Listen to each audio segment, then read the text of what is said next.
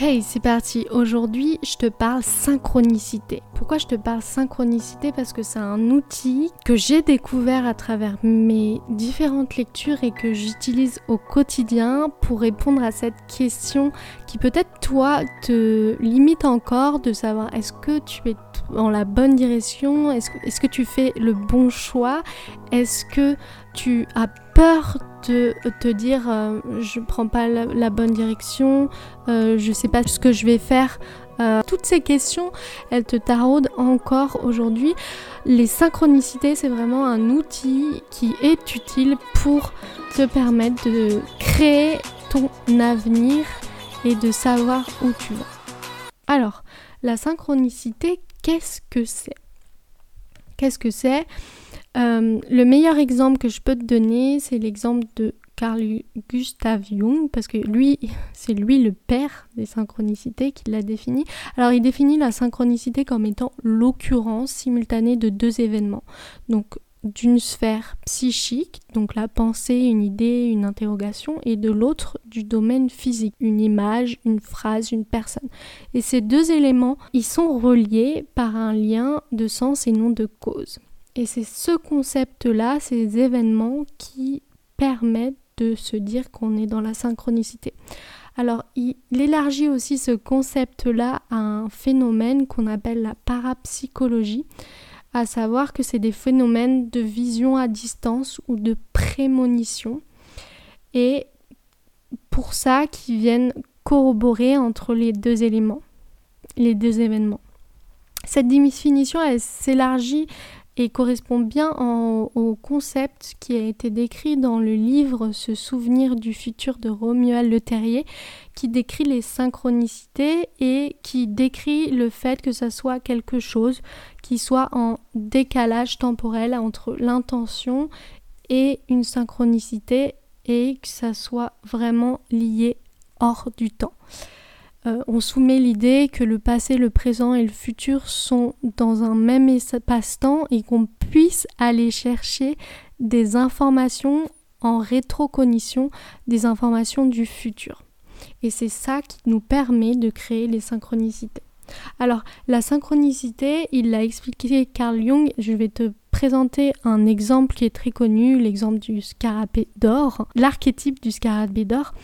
En fait, Carl Gustav Jung, il reçoit une patiente dans son cabinet et cette patiente, elle est très cartésienne et rationnelle et elle lui explique un rêve, euh, un rêve où elle reçoit en cadeau un scarabée d'or sculpté égyptien. déjà une grosse symbolique. Et Carl Gustav Jung, il entend euh, bah, un choc à la fenêtre.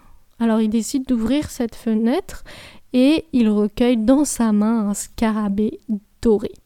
Donc cet épisode a complètement provoqué un déblocage chez sa patiente et bah, ça lui a carrément perforé son rationalisme parce que là, les deux événements, donc l'un de la sphère psychique, le rêve de la patiente, et l'autre du domaine physique où ils reçoivent en cadeau le scarabée d'or dans le monde réel, ça permet vraiment de corroborer l'esprit de synchronicité.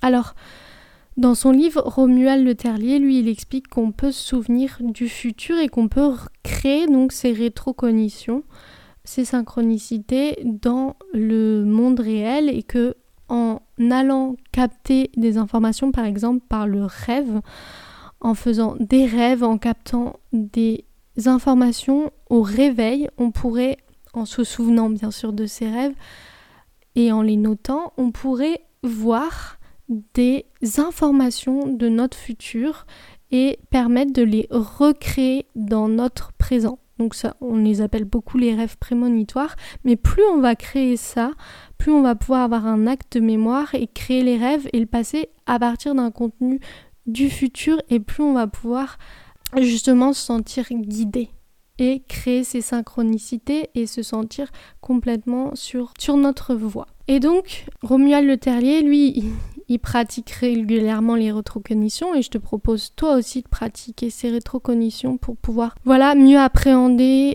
ton destin, mieux gérer tes, ta prise de décision, notamment avec des informations qui vont te provenir de ton avenir pour pouvoir orienter tes choix avec plus de confiance et de fiabilité. C'est ça l'importance d'utiliser ces synchronicités.